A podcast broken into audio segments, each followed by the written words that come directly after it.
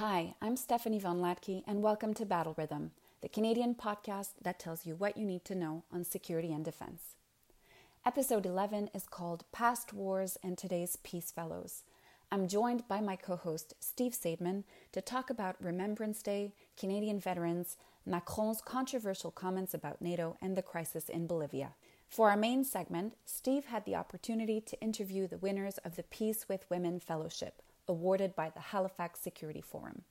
Steve then closes off with a few words on how his research travel has allowed him to visit war museums and memorials all over the world.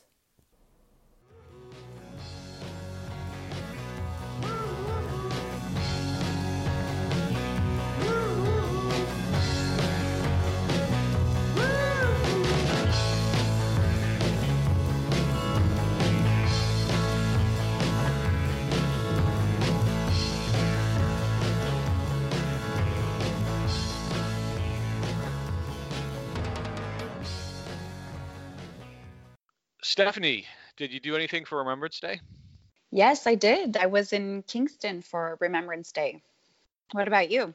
I was in class, but uh, between the Vimy Gala and all the news stories, I followed it pretty closely. And uh, I gotta say, the gala was very moving. Uh, as they mentioned, not just a Juno soldier who was a president at the gala and also a Korean veteran, but the Silver Cross mother whose son died in Afghanistan in 2007. So it was a very moving moment at the gala, and it was a very moving weekend, I thought, uh, given the coverage of of this remembrance, uh, given that this is all now 101 plus years after the war ended.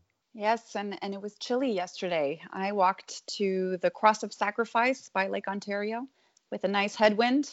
Then there was a service at the 21st Battalion Monument in Kingston City Park and that was followed by a ceremony at the Vimy Cross in the Princess of Wales Own Regiment Armories. That last part was indoors, and I may have had a quick dram to warm up at that point. I assume that next year you'll be wearing uni- a uniform for it?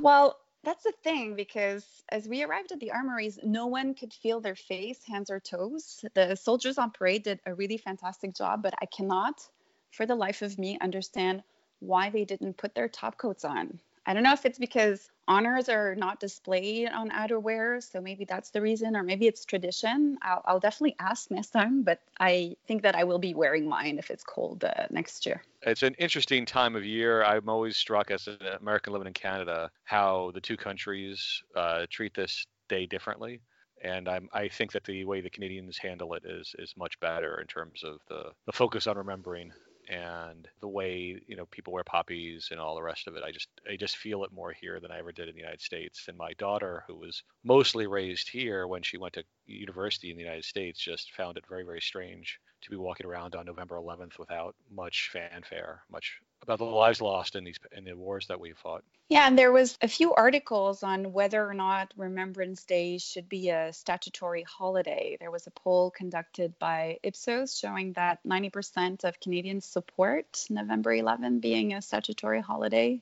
So I was uh, wondering what you thought about that as a new Canadian. Well, my first response is that I think if you ask Canadians if they want another day off, they would say yes, regardless of the, the motivation. But I, I do think it makes sense. I, I think that that would help cement the, the idea and would give more people an opportunity to participate. So I think it, it makes sense. Uh, I do know at Carleton, I ever since I've been here. It's a teaching day. They do have an event uh, at 11 o'clock every every year, but it's a sort of a deviation from the days of, of focusing on coursework. So having a day off makes sense to me. You?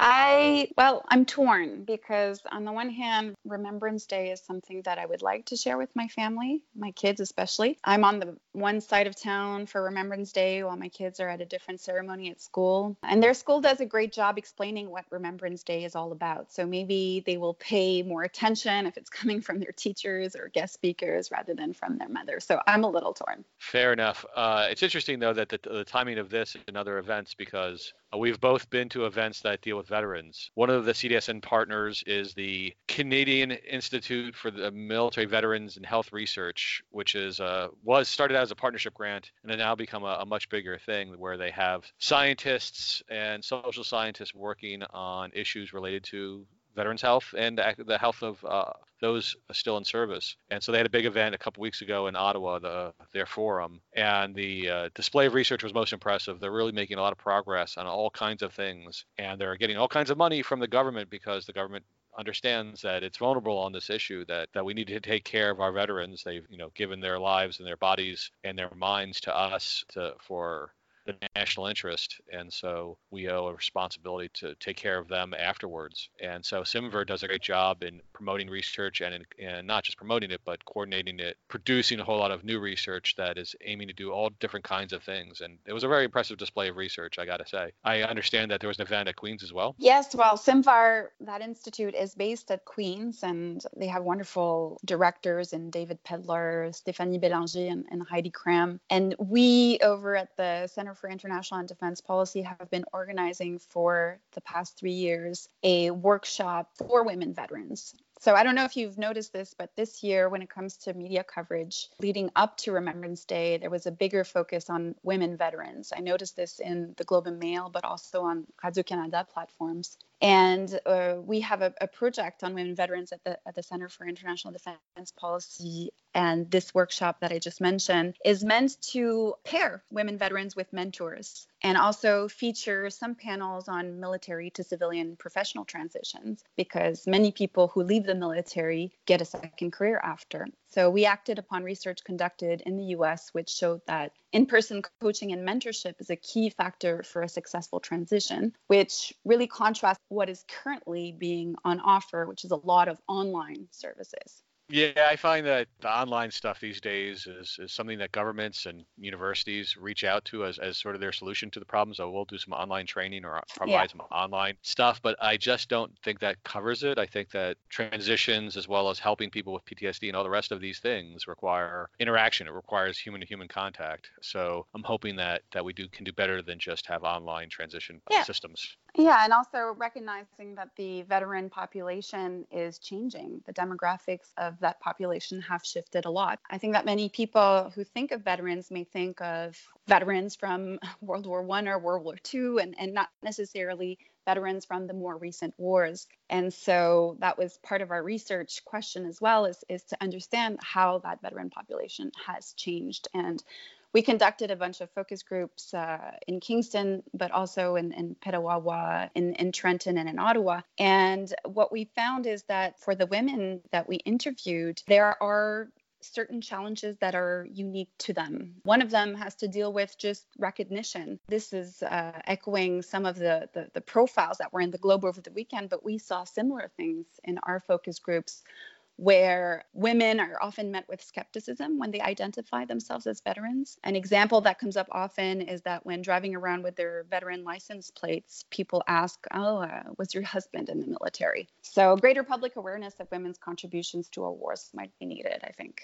Yeah, I, I think that makes sense. Uh, online on Twitter, I think there's the Canada forces in the United States had a good set of tweets about female veterans that highlighted this. I jumped in and threw in also Michelle Lang, who was a journalist who lost her life in Afghanistan. Because when we think about Remembrance Day, we should probably also think about the the folks who also die in these wars who are related to these events. One of the things that happens now with whole government efforts in places like Afghanistan, you end up having civil servants and journalists be put in harm's way, and, and they pay a price uh, too. So I don't want to say we should remember everybody and everything on that day, but I do think that we need to think a little bit more about some of the other folks involved in these wars and the price they pay. And this topic is also linked to a question we had from one of our listeners What can veterans expect in the near future? So I mentioned my research before with women veterans, but what I will say is that for both men and women, transition can be very disorienting. Things that might seem simple on the surface, like finding a place to live or trying to get a family doctor, are things the military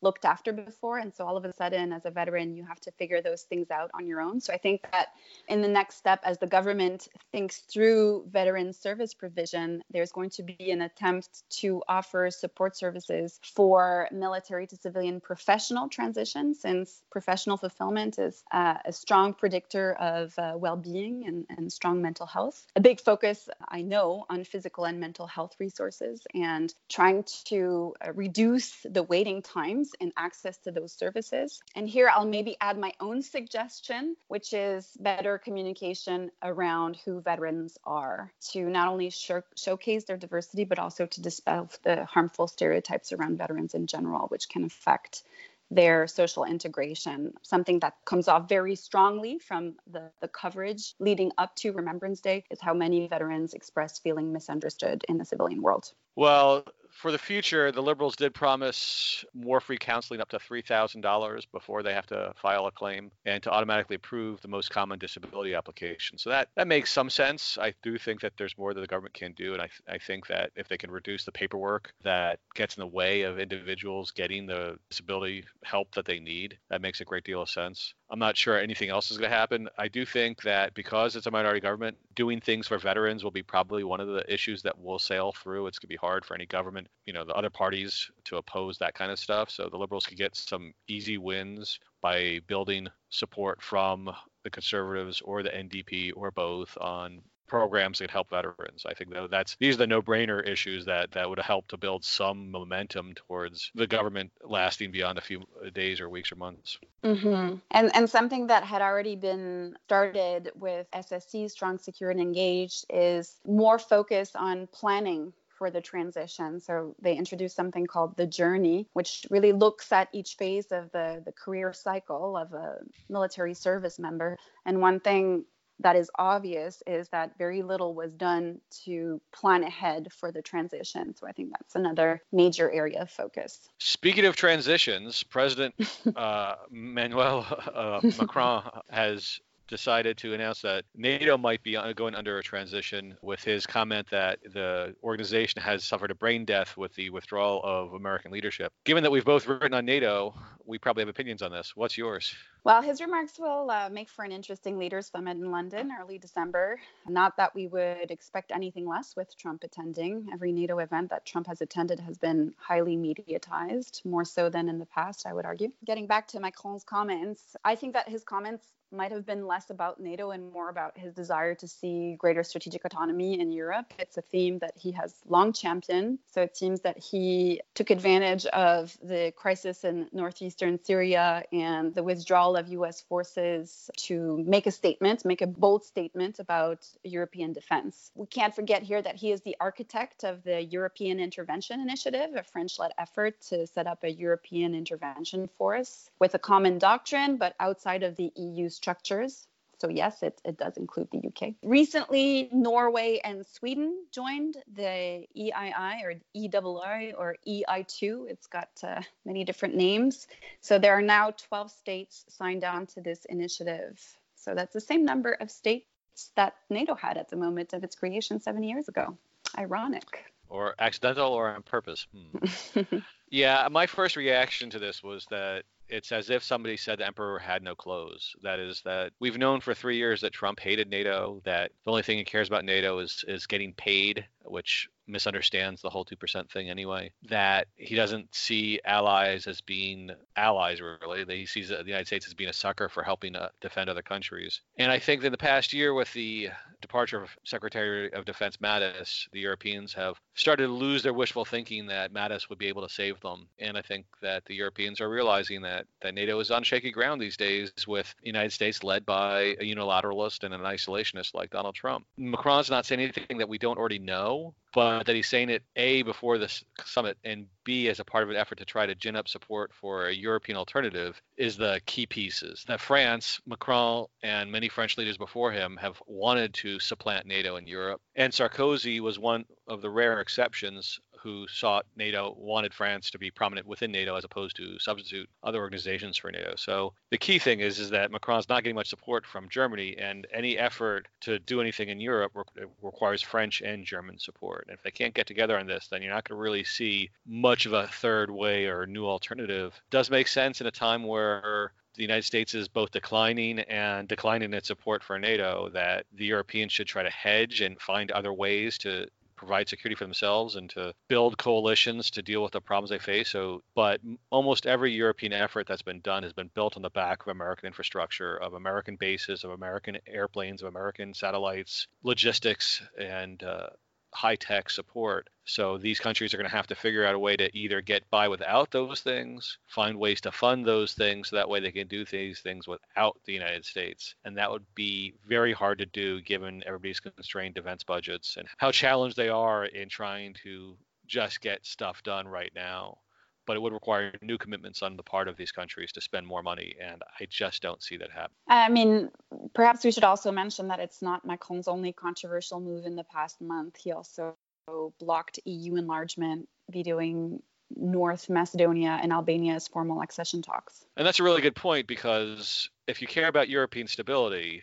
then you probably should be thinking about what to do in the Balkans. People forget that the Kosovo War was almost not really about Kosovo, but about Macedonia, whatever its name is these days, Northern Macedonia. North Macedonia. Yeah, I know. It's I'm still pet peeve for me. The Kosovo War was fought in part because of the threat it, the Kosovo conflict presented to to Macedonia. The conflict of Macedonia could embroil Greece, Bulgaria, and Turkey into a conflict. That was the problem in 1998, 1999. These days, that may not be quite the problem, but Albania, Macedonia, they have done a fair amount to try to fit into European institutions, and their whole belonging in NATO is sort of premised in part on belonging into other European institutions, such as the European Union. So the French blocking this, is, or Macron blocking this, is not really a positive move in, in for European stability. So on one hand, he, he's talking about one initiative that would help the Europeans be more stable and secure, and another move, he's doing the opposite. So Macron himself is not necessarily the best initiator or planner for Europe European security, and we have to raise some eyebrows about what he's trying to do, even if the original statement about Trump is dead on. All right. Well, we will probably revisit this topic after the Leaders Summit in London. I know you will not be attending because you are also hosting something big at Carleton. That's right. Thanks for the plug. We are having the Year Ahead Conference. It's an annual conference at the War Museum. It's hosted by Carleton's uh, CSIDS, our Research Center on Defense and Security stuff. And it's going to take place at the War Museum on December 6th, all day long. And the website will be on our show notes for the, the event. There will be sessions on violent extremism, climate change. There'll be a fireside chat on diversity and inclusivity, and then the day will end with a discussion of a variety of global hotspots. The whole premise of the year ahead is to do exactly that, to look to the year ahead and suggest to the to the people in town and beyond what are the threats out there, what are the dynamics uh, what should we be thinking about? Last year we had uh, sessions about election security, and we had an election last year. I'm hoping that we can find somebody for the global hotspots to talk about the decline of American democracy, but that's something that we're we're currently working on. But it's a great event, uh, and it's also a great networking event. You get to meet other people in town. We we definitely have some time in the schedule to to meet other people across the various agencies and government. And uh, it really is a very much of a, a, CDSN kind of event in terms of trying to build bridges across the various communities. So we're looking forward to that again. That's December 6th. It's at carleton.ca slash CSIDS, that's C-S-I-D-S, the year ahead 2020. And we hope to see people there.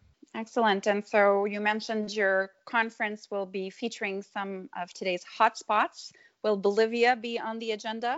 Did we just witness a coup in our hemisphere? That's a good question. Uh, Bolivia is not going to be on the uh, schedule, but we can talk about it here. A president who has already violated his own institutions. There, there's term limits in in Bolivia, but uh, for two term limits. But this president served four. Morales served four terms. But now, with protests in the streets, the military kindly touched him on the shoulder and said, "It's time for you to move on." And he is apparently on his way to Mexico. And mm-hmm. so this mm-hmm. raises questions about whether this is a coup, whether it's a revolt, what's going to happen next. There's a really sharp piece in the New York Times written by Max Fisher and featuring a couple of uh, political scientists I know, Naunihal Singh and Jay Ulfelder. They're really smart people who study coups and military politics. And I think the big answer to the question of whether it's a coup or a revolt is well, it depends on what happens next. If the military sticks around and dominates the political system, then it's a coup. And if they step aside and a civilian process leads to a civilian leadership and then new elections, then it's a revolt. And right now, it's not really clear who's next in the line of succession since both the president and vice president have resigned. This is a complicated situation, and there's not really good guys on either side because Morales, while he had stuck around for four terms, was also the first indigenous president of Bolivia and had done a lot to give voice to those groups in Bolivian society who have been left out there had been a fair amount of economic growth. Bolivia had been doing fairly well, but four terms is a long period of time for any president. It seemed to be the case that in this last election, there were irregularities that were identified from by outsiders. And that is one of the things that is often leads to coups or leads to the intervention of the military and to revolts is when people are suspicious about the election.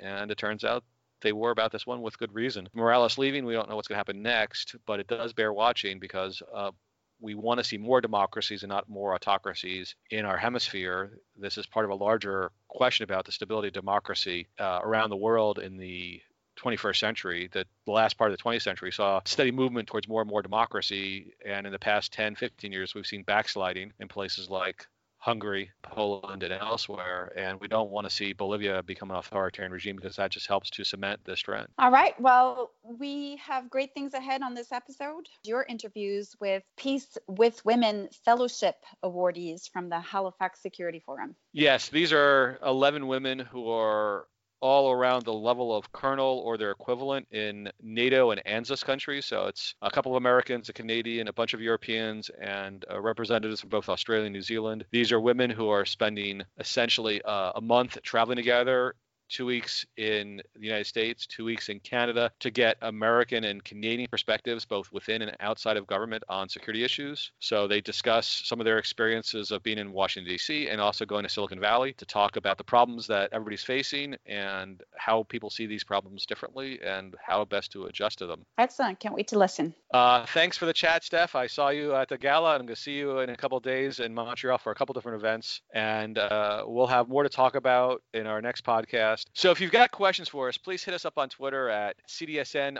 RCDS, or you can do it directly to me or Steph, or you can email us at cdsn.rcds at outlook.com.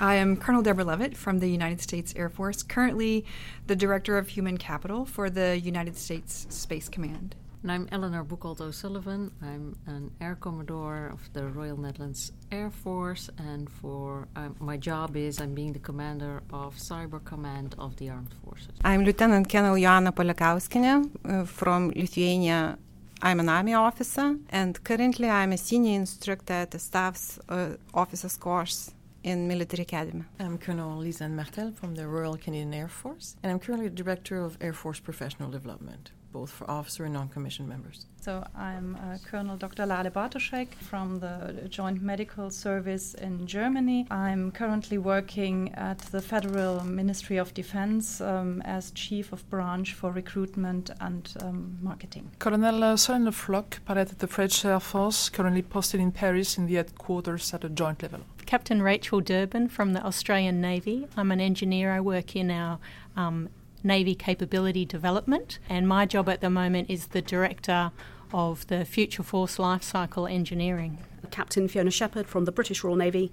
I'm a logistics officer by trade, and my job is to uh, support all, run, all the Royal Navy uh, units around the world 24 7 with uh, logistics capability. Uh, Brigadier Lisa Ferris, I'm the Director of Defence Legal Services. I'm in the New Zealand Army, and the uh, m- most near equivalent in Canadian terms would be the JAG for the Armed Forces. And my name is Paz Magat. I'm a civilian, and I'm the Director of the Peace with Women Fellowship. How much need is there for a JAG in the uh, New Zealand Army when there's only like 10,000 people in the military? How much trouble can they get into? I think a JAG is more than just uh, soldiers, sailors, and air personnel getting into trouble, but military justice is the foundation for the armed forces. You know, without disciplined a disciplined armed force, you wouldn't have a successful armed force, and that holds true no matter what the size of the armed forces, whether it's 10,000 or whether it's 100,000. I, I had a really good experience, I guess, almost 10 years ago now, where I was doing research on NATO and Afghanistan, and I went to Australia and New Zealand to talk to some partners of the effort to figure out whether there's a difference between partners and members. And, and I really benefited from the fact that it was a small military because I talked to five colonels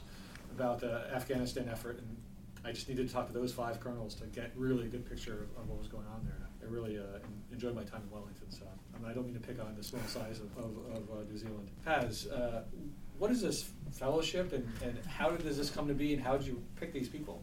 Well, the program was launched in 2017 by the Halifax International Security Forum as a way to really put their uh, money where their mouth was. At every Halifax International Security Forum, there was a panel on gender and, uh, and inclusivity.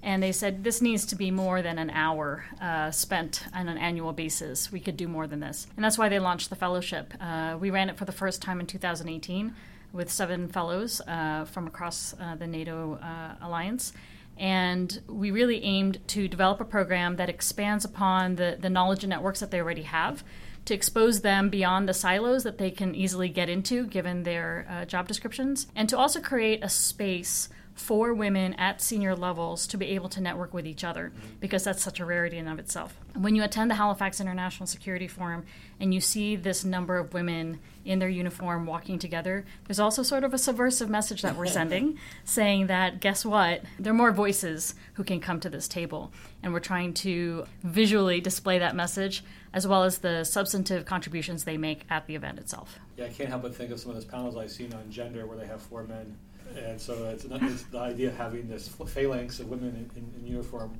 walking around, I think, would be most impressive. Lisa, so what has been sort of one of the big takeaways from your travels thus far? Well, I think the you know the networking and just the relationship building amongst the group has been fantastic. But other key highlights uh, for me have been obviously the concepts of gender and identity that we learnt in the US. The issues of technology, data, and security issues uh, seem to be uh, magnifying exponentially. In fact, one of the, the key sort of phrases that I heard that uh, cyber and data security is not just an issue for the military and defence industry, it's an issue for society as a whole. And that really resonated with me that it's not just people in uniform that have to be concerned about it, it's, it's the whole nation. A lot of people see that the threat to information and security is actually emanating from, from Silicon Valley, whether it's Google or Facebook or Twitter and how they treat information. Did you get a sense that they were explaining well their stances on these things, or did you feel they were defensive about uh, about the situation? You know, they were very open and um, free and frank with us. But I think the, as with anything, there's two sides to every story. You know, there are those that want to develop the best and brightest technology, but ha- that has to go hand in glove with the security sector, and of course, the legal framework has to underpin that. And that, for me, as a lawyer, is is of greatest interest. So, did you see a lot of legal problems while you were there? There are a lot of legal challenges, definitely. I'm a lawyer. We pick out legal challenges all the time, but there are also those that are working actively to provide solutions. And I think that's where we need to get to, not just to identify problems and challenges and concerns, but also look to the next step and say, what are the solutions to these? And Paz, do these women help you identify for you sort of the, the challenges that, that you're facing and organize, as part of an organizer of the conference? That has, have they made you rethink how the forum should be handled? Absolutely. I mean, you know, we like to think of ourselves at Halifax International Security Forum as setting the agenda of, of topics that need to be discussed uh, on an international scale. But the fellowship also informs us because we are with them for an extended period of time. It's not just conversations at meetings, it's conversations over meals and um, in the bus from point A to point B on airplanes that we have a little bit more of an ear to the ground uh, from a very multinational perspective that we contribute back into the Halifax International Security Forum itself. Uh, to try to help shape those conversations in a more uh, inclusive manner. What have you learned about leadership? Uh, Paz from these incredible leaders? I think leadership uh, that we've seen through this program, not just this year but last year as well, is that there are many different ways to define what leadership can be. Um, over the course of the program, the phases of leadership that we see amongst the fellows is also a lot of fun to witness. In the beginning, people who are used to being in charge all the time have to take a step back, and that's a hard thing to, for them to do sometimes. And they have to learn to trust each other, that things are going to go well because they're in it together as a team. We've learned a lot about, you know, do you lead from behind, from up front? Where's the most effective approach? And as somebody who is not a military person, I've had to learn how to interact with serious leaders in, in this capacity, uh, which is a lot of fun to try to navigate. But I think everybody showed up to this program with such a positive mindset. I'm really eager to uh, learn things and learn from each other that it seems pretty effortless and you know, I really get to enjoy being part of this program. It's like I, it's like I get to go on the fellowship too, um, but learn so much more because of the depth of experience sitting around a table. Fantastic! I want to thank you for organizing uh, this roundtable, essentially this speed dating of podcast interviews. So, what are you doing in Canada this week? A lot of mission or a lot of meetings mainly um, focused on the Canadian defense just looking at because we already did the US so we spent time in Washington DC met with uh, the folks in the Pentagon met with think tankers uh, just met with people very much involved with the U.S. security aspect. So my uh, anticipation is that we're going to get a lot of the same here in Canada. And so far in Canada, you've met with? We just meet, met with Her Excellency, the, uh, the General Governor. Uh, we did participate to the ceremony this morning for the 11th of November. Oh, fantastic! And, and mm. did you have any reactions to to this? Uh, the way the Canadians celebrate, I guess, memorialize this day is, I guess, the right word. Was was this different from what you were expecting? Is this similar to the way it works in your own country? It's it's kind of uh, the same, but the the big difference, I would say, is the uh, the silver cross they you have inaugurated or you already have it for some years. So that's a very good way of showing the mothers or the sisters or the women actually being the victims of the, the fallen uh, soldiers in the forces. And I would say it's very different because in the U.S., and I had the opportunity to live in England for two years, so got to see how they do their Remembrance Day ceremonies. So more similar to what I saw in England. In the U.S., it's Veterans Day. We don't even call it Remembrance Day, and it's more, as the name implies, focused on the veterans. So you'll have a lot of parades, um, but nowhere near the same respect and in terms of laying the wreaths, the poppies. That just doesn't exist, I would say, in mass in American culture. Well, I'm a dual citizen, exactly. so that is a big difference between the two countries. Why did you join this program? You wandered around uh, North America for three weeks. I was actually uh, just told that you have been picked to be the no- Norway's representative to the program. I don't think it's uh, well, not that many women at that level in Norway anyway. So that the way of being visible already by working in Oslo, uh, they I, I, know I'm very visible. So I have a good network, and I'm very happy that they actually sent me to this program. Uh, it was a little bit different for me. I think the U.S., from what I've picked up talking with the folks who run the program and some of the selection committee is that the U.S. is the one that mainly sends the uh, applications to Halifax International Security Forum, and then the selection committee does their rack and stack and picks. But mine was kind of fun because I was in San Antonio on a two week trip for Air Force business. It was Friday, April 12th and I get the email from U.S. Southern Command, which is one of my parent commands, saying, "Hey, would you be interested in applying for this program? Oh, by the way, the application's due on Monday." Mm-hmm. Um, so there was some fun uh, jumping through hoops to get everything, but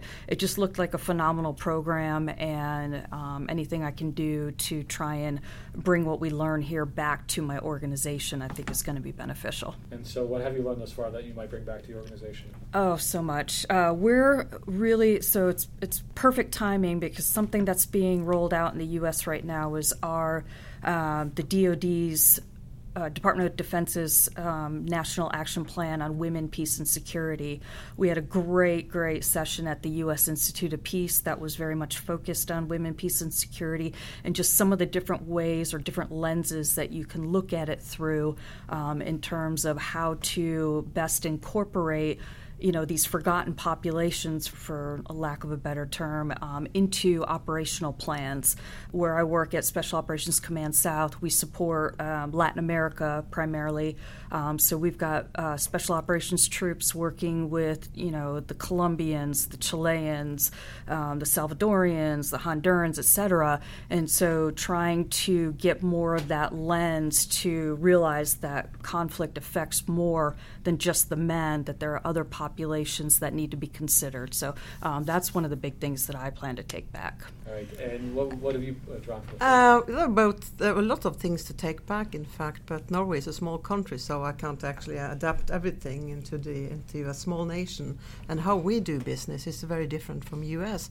But uh, there are aspects when it comes to gender, technology, and how you integrate industry at a very early stage when it comes to development of. Uh, of requirements and don't do the business yourself in, in the armed forces, but use the industry and save time uh, to get the good platforms because they know it the best.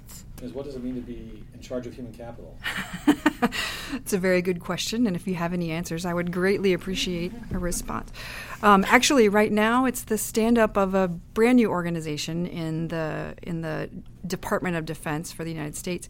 And so, basically, for now, it is setting up the organizational structure and then hiring in all of the talent that we're going to need to set up this organization. And this organization is the Space Force.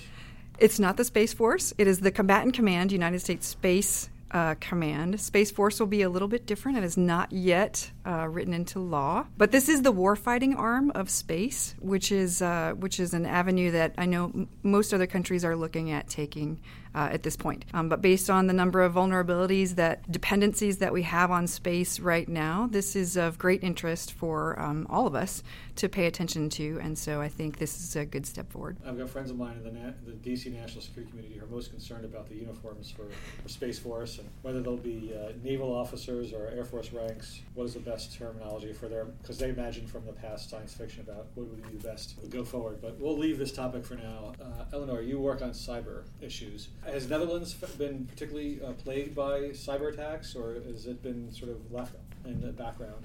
No, I think we are being uh, played as a plague as well as any other country is. Uh, And I guess one of the questions I have is when Canada is doing cyber defense thinking, it seems to almost be uh, talking about uniform people in uniform, and then do we have to have the same kind of standards? Because our stereotypes of people who are at best at cyber in North America are people who are overweight, sitting in basements, vaping. Do you think that we should have different standards for cyber warriors as for the regular kinds of warriors? yes, I do, and we are doing that currently. So we're looking very much into different kind of spectrums uh, to find personnel not necessarily will be deployed because they don't uh, meet up to all standards. Uh, but that's okay. Cyber is done behind the desk in the basement sometimes. So we are specifically looking for people who are very intelligent and score high in the autism spectrum and introverts. Uh, that is particularly the group we are focusing on. And so far, we're successful in that. Interesting. Along with the other one we're talking with today, I've been traveling around the United States for a couple of weeks. You've just started your trip to Canada. So, what did you draw from the American experience thus far? So, from the Americans' perspective, um, what I did learn was obviously there's a, a diverse community with many different um, alternative views of what we do as far as national security. Also, important for us to remember that as we are making our strategy and as we are addressing the public and developing strategic messaging. So, very critical. Curious as to which group of people you found to be uh, most out of your expectations. So I would have to say the Silicon Valley trip. The environment there is obviously leading edge of technology, and they look at things with a slightly different lens than we do in the national security environment. And so rather than threats, perhaps, they see opportunities. And so there are some divergent views of maybe some of the relationships that we have out around the globe. This was my third time in Silicon Valley, so I had a little bit a different experience, but if I go through my notes, I think that the what I will take home is that my notes are probably the same as if I would have talked to Dutch people on the same topics. So if there's that much understanding of what is happening in the world, mm-hmm. We should do a better job working together. Were there any surprises along the way in the travels to the United States? Uh, well, actually, what surprised me the most is the cohesion of the group. I've never in my career been with so many women uh, so long. and in my head, going on a trip for four weeks with only women, that was set up for failure. but we're two weeks down the road now, and I am extremely comfortable with this group. They're really talented, gifted female officers, and it's an honor to travel with them and get to know get to know them. Uh, when you go back and engage in your coursework or in helping the next generation of Air Force officers in their professional development, what are some of the things that you've learned on this trip that you uh, would are going to convey to the next generation?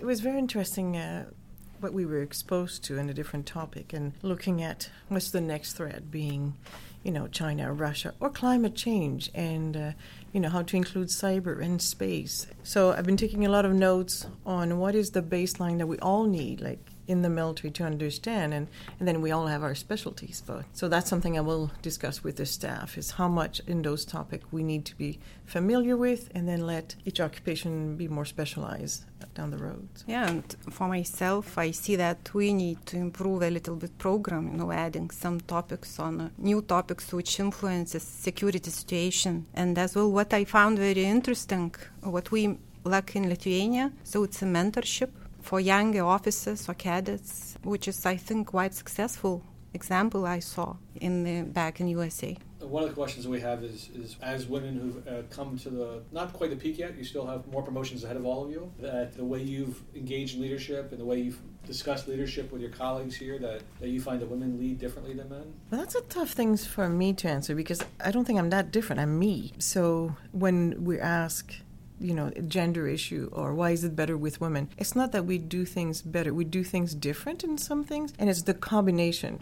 A group is much stronger when you have different talent around the table. The strength are, are, are, different. So as a as a group, you're much better. So I think we bring a different perspective. We see things differently because we experience things just like any individual. If you had a group of men together, they wouldn't necessarily be clone of each other. I mean, we all bring our culture, our experience. So we do the same from a woman perspective?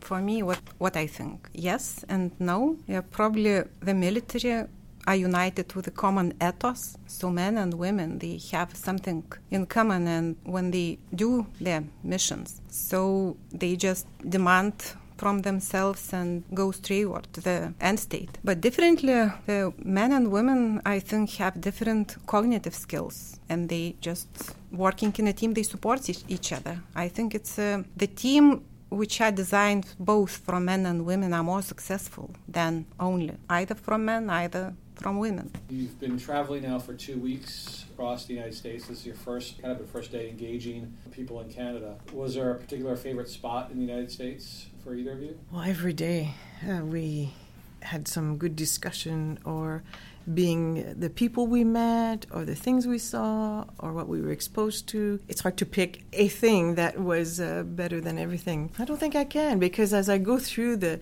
the various lectures, like, oh yeah, that was interesting. Oh, that was beautiful. I mean, it was my first time being in DC. BC, DC was very interesting. My first time in Silicon Valley in San Francisco, that was interesting. I think what I enjoyed the most was the people we met and the, the discussion we had on being nuclear weapons or assessment of future threats or technology and from uh, you know the day to day of the Pentagon and the discussion we've had is I've gained so much. Some challenge my baseline understanding some change shifted my views and some solidified other things. So it, has been a, a very good program. During the visits I was focusing at the particular kind of group of the people. So academic society, people who work for Google. So when they are amazingly different from military, I think that every of us do our job and probably the working for a particular business so gives us or puts on us some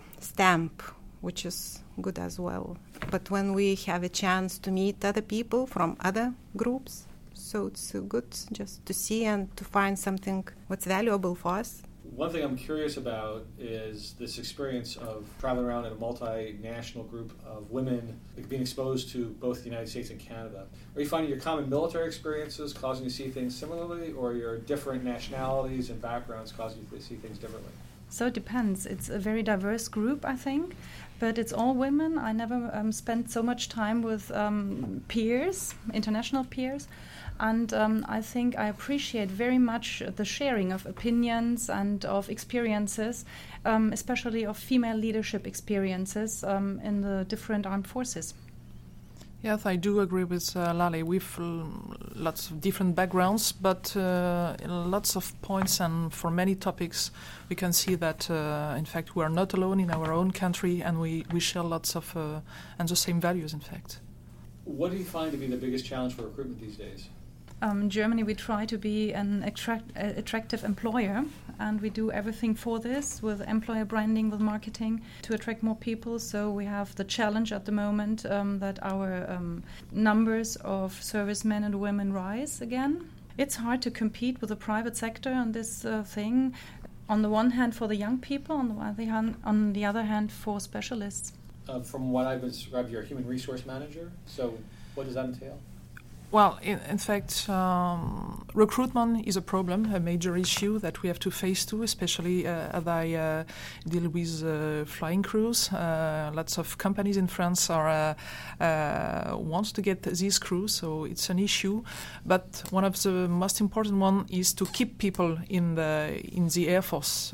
so we we are really working on this, try to to get better conditions for them inside institutions, take care of their family. So lots of uh, topics around uh, human resources to just to, to keep this air force uh, attractive. One of the challenges I know in Canada, I don't know about other places, is being able to retain women in particular. So why have you uh, two women stayed in your respective militaries? You're, you have advanced educations, you have probably lots of opportunities in the private sector, but you've you've stayed along to the level of rank of colonel. So you've been there for roughly 20 years nearly 25. Don't ask the age. yeah, 22 for me. yeah. So Ivy State. I love my job. I love my job as well, and uh, I, I, do not only have one job. In fact, I have uh, several lives in the in the Air Force. Uh, in the past, I was a pilot. Uh, I just uh, got into operations in, mostly in Africa, Afghanistan. Afterwards, I, I work in the headquarters as a program officer, so I had some contacts with the procurement agency, with industries.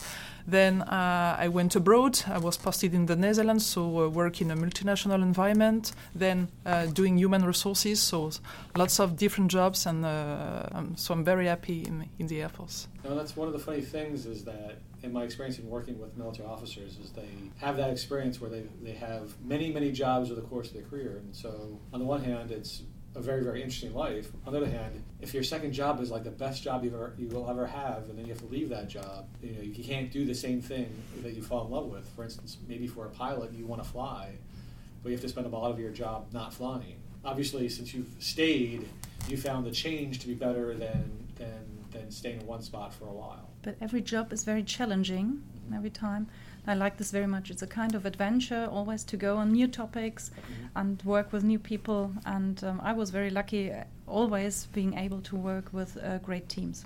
Yeah, same for me. From the beginning, I knew that I would not be a pilot for more than 20 years. So at the very start, I, I knew that once I would have to change and get uh, command and uh, other jobs. So it's not a problem.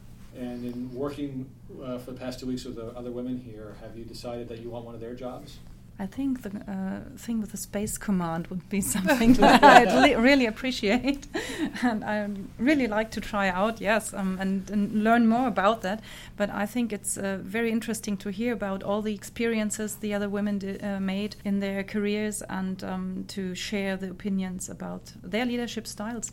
Indeed. Yeah, exactly. I guess uh, the last question is what I've been asking most of the women is, is, was there a big surprise along the way that something you didn't expect? No, there were not so many uh, surprise. The program is a, a very amazing program, uh, lots of things, and uh, talking about uh, innovation, think tanks, uh, security, and management as well, or leadership. These are all very interesting. So no surprise for me, but I just gather all information to to grow up.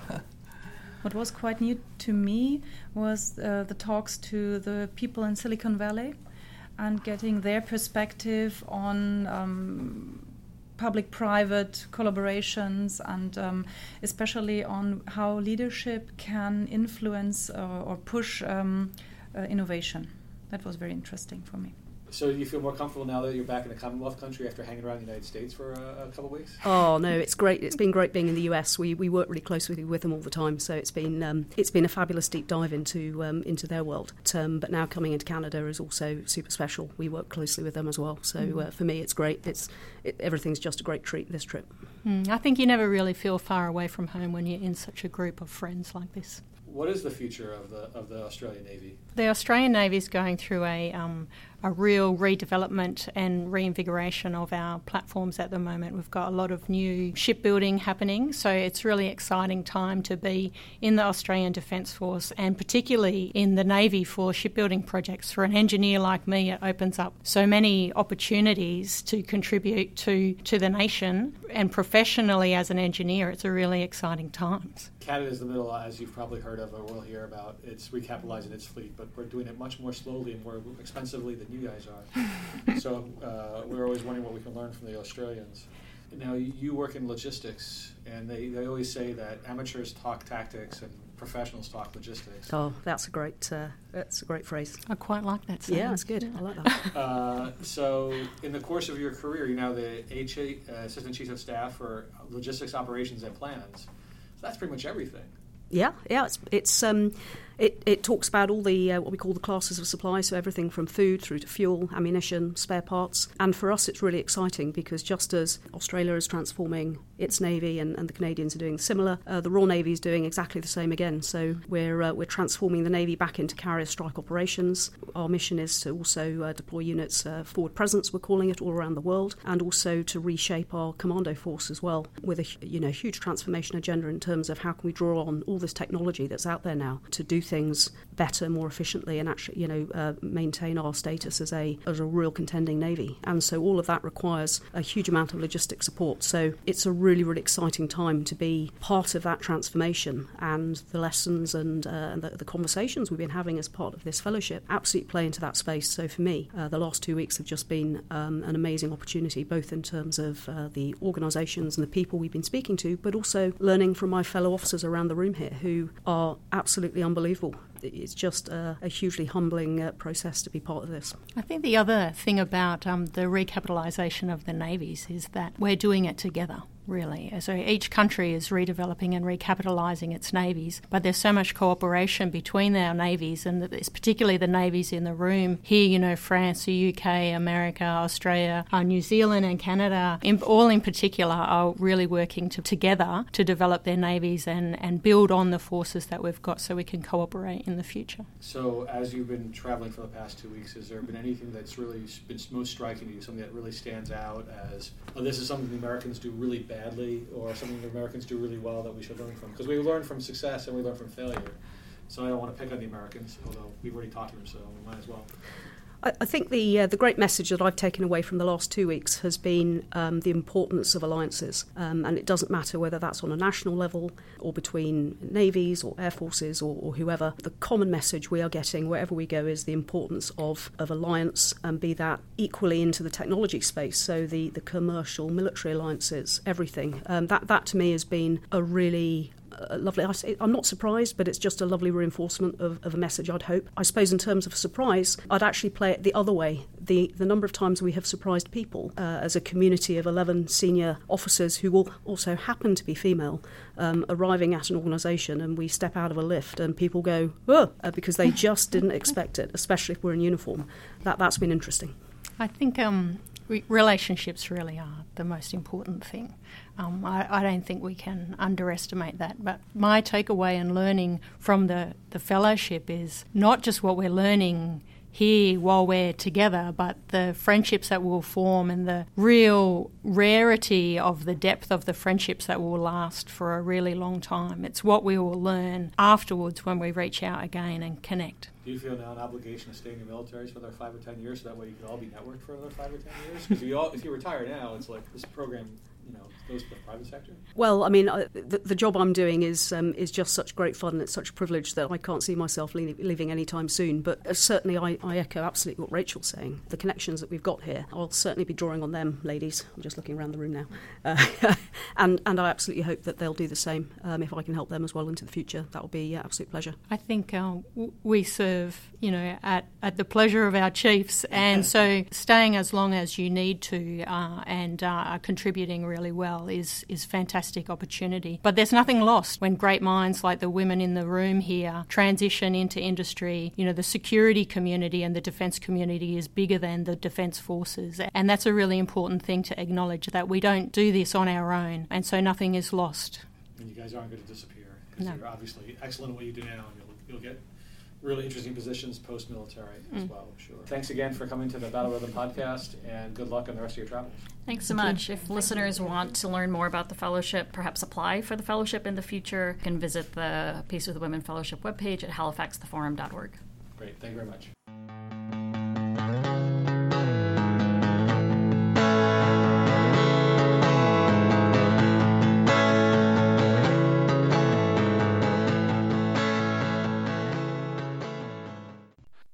This week's peeve is not really a peeve as much as a plug.